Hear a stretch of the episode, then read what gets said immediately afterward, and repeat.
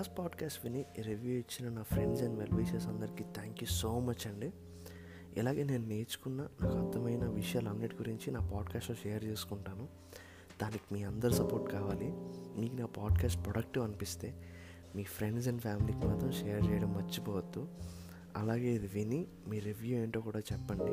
So that నేను ఇంకా better content మీతో షేర్ చేసుకోగలుగుతాను నా ప్రీవియస్ ఎపిసోడ్లో ఒక సెంటెన్స్ చెప్పండి దాన్ని రీకాల్ చేసుకుంటే భాష వచ్చాకే మన మనుషుల్లో కమ్యూనికేషన్ గ్యాప్ పెరిగింది అని చెప్పానండి.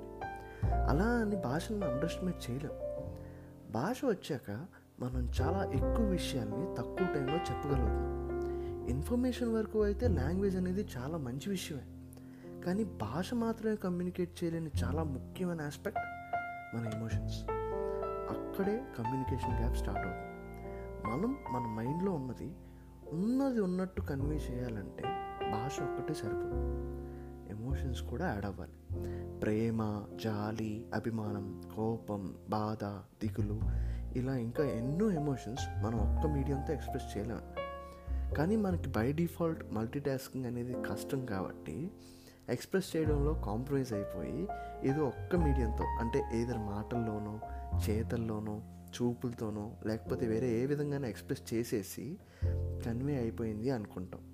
సో ఇలా ఆలోచిస్తే కమ్యూనికేషన్ గ్యాప్ రావడానికి త్రీ ఇంట్రెస్టింగ్ రీజన్స్ ఉన్నాయండి. ఫస్ట్ రీజన్ మనం చెప్పాలనుకున్నది ఆల్రెడీ ఎదుటి పర్సన్కి తెలుసాను లేకపోతే ఆల్రెడీ చెప్పేశానో అనుకుంటాం. ఒకసారి ఇలాగే కమ్యూనికేషన్ గ్యాప్ గురించి అంజనా అని నా ఫ్రెండ్తో మాట్లాడుతున్నానండి. తను ఒక ఐటీ కంపెనీలో వర్క్ చేస్తుంది.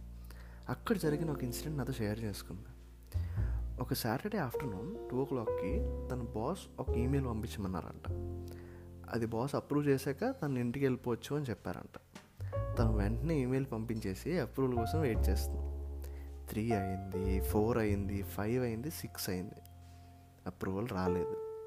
తన బాస్ తను కావాలని వెయిట్ చేస్తున్నాడు అని చెప్పి తిట్టుకుంటూ ఇలా కాదు. డైరెక్ట్గా బాస్ క్యాబిన్కి వెళ్ళి డైరెక్ట్ చెప్పేసిందంట. ఈమెయిల్ చేశాను సార్ అని.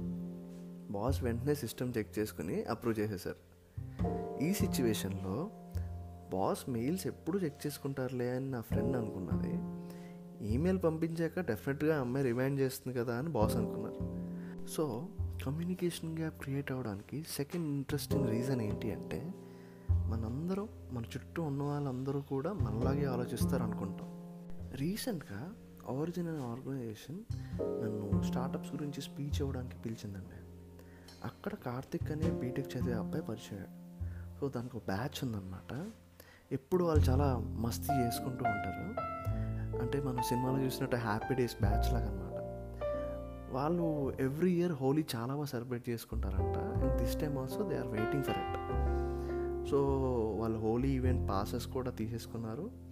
కానీ కరోనా గురించి తెలుసుకున్న కార్తిక్ అది స్ప్రెడ్ అవుతుందని భయంతో ఈసారి Holi celebrate చేసుకోవద్దురా. It it is very harmful for us అని చెప్పాడు. సో ఎవరు అది వినలేదు. తను వాళ్ళ గురించి తన గురించి అంత కేరింగ్గా చెప్తే వినకుండా వెళ్ళి సెలబ్రేట్ చేసుకున్నారని కార్తిక్ కోపం వచ్చి అప్పటి నుంచి వాళ్ళని దూరం పెట్టాడు అనమాట ఈ సినారియోలో కూడా వాళ్ళ గురించి ఆలోచిస్తున్న మాట వాస్తవం అయినప్పటికీ తను చెప్పిన విషయం అందరూ ఒకలాగే తీసుకుంటారు ఒకలాగే ఆలోచిస్తారు అనుకున్న కార్తిక్ ఎజంప్షన్ ఫెయిల్ అయింది.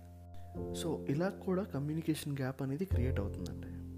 ఇప్పుడు మనం థర్డ్ ఇంట్రెస్టింగ్ రీజన్ గురించి మాట్లాడుకుంటే మన యాక్షన్స్ని అవతల వాళ్ళు అబ్జర్వ్ చేస్తారు యాక్షన్స్ బట్టి మనల్ని అర్థం చేసుకుంటారు అని అనుకుంటూ ఉంటాం.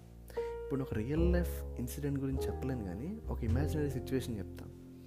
ఒక ఇంట్లో ఒక హస్బెండ్ తన ఫేవరెట్ మూవీ మాయాబజార్ టీవీలో వస్తుంటే సీరియస్గా ఇన్వాల్వ్ అయ్యి చూస్తున్నాడు. ఎన్నో రోజుల నుండి కలిసి డిన్నర్కి వెళ్దామంటే ఇగ్నోర్ చేస్తున్న హస్బెండ్ మీద కోపంతో వైఫ్ కిచెన్లో దేవి శ్రీప్రసాద్ డ్రమ్స్ వాయించినట్లు యుటెన్సిల్స్ని గట్టి గట్టిగా వాయిస్తూ వంట చేస్తుంది. ఇంతలోగా తన అంతలా అసహనం వ్యక్తం చేస్తున్నా ఏమీ పట్టినట్టున్న హస్బెండ్ని తలుచుకుని ఏడవటం స్టార్ట్ చేసింది. అప్పటికి సెన్సెస్లోకి వచ్చిన హస్బెండ్కి వైఫ్ ఏడుపు వినిపించి వెంటనే కిచెన్లోకి వెళ్ళి చూసి ఏం చేయాలో అర్థం కాలేదు. ఎందుకు ఏడుస్తున్నాను అడిగాడు. నీకు తెలియదు నేను ఎందుకు ఏడుస్తున్నానో? అని ఇంకా ఎక్కువ గట్టిగా ఆడడం స్టార్ట్ చేసింది. తను ఏం చేయకుండానే ఏం చెప్పకుండానే ఇలా ఏడుస్తుంది ఏంటి? అని చెప్పి హస్బెండ్ షాక్లో ఉండిపోయాడు అనమాట ఈ సినారియోలో సరిగ్గా అబ్జర్వ్ చేస్తే హస్బెండ్కి అర్థమవుతుంది కానీ ఏ డిస్కషన్ అవ్వకుండానే తన యాక్షన్స్ని చూపించిన వైఫ్కి తను ఎందుకు ఏడుస్తుందో కూడా తన హస్బెండ్ తెలియలేదని ఇంకా ఫీల్ అయింది సో ఇలా కూడా కమ్యూనికేషన్ గ్యాప్ క్రియేట్ అవ్వచ్చింది సో ఈ రకంగా కమ్యూనికేషన్ గ్యాప్ రావడానికి త్రీ రీజన్స్ ఉన్నాయని మనం ఇందాక చెప్పుకున్నాం. మళ్ళీ ఒకసారి రిపీట్ చేసుకుంటే ఫస్ట్ రీజన్ ఏంటి అంటే మనం చెప్పాలనుకునే విషయం ఎదుటి వ్యక్తికి ఆల్రెడీ తెలుసను లేకపోతే ఆల్రెడీ చెప్పేసామనో అనుకుంటాం. సో ఒకటికి రెండు సార్లు క్రాస్ చెక్ చేసుకుంటే బెటర్ కదండి.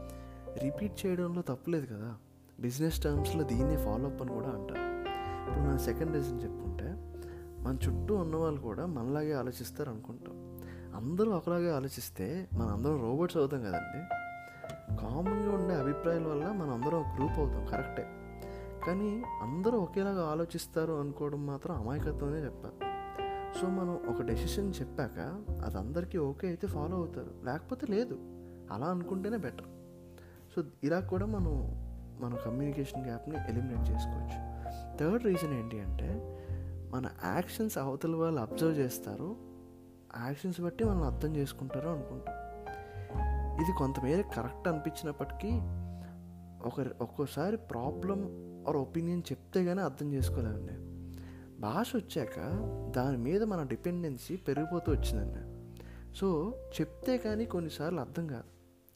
మనం స్టార్టింగ్లో మాట్లాడుకున్నట్టు మైండ్లో ఉన్న ఎమోషన్స్ కానీ ఫీలింగ్స్ని కానీ ఎక్స్ప్రెస్ చేయడానికి ఒక్క మీడియం మాత్రమే సరిపోదండి. అంటే ఓన్లీ యాక్షన్స్ సరిపోవు ఓన్లీ మాటలు కూడా సరిపోవు. కానీ కాంబినేషన్ ఎప్పుడు వర్కౌట్ అవుతుంది.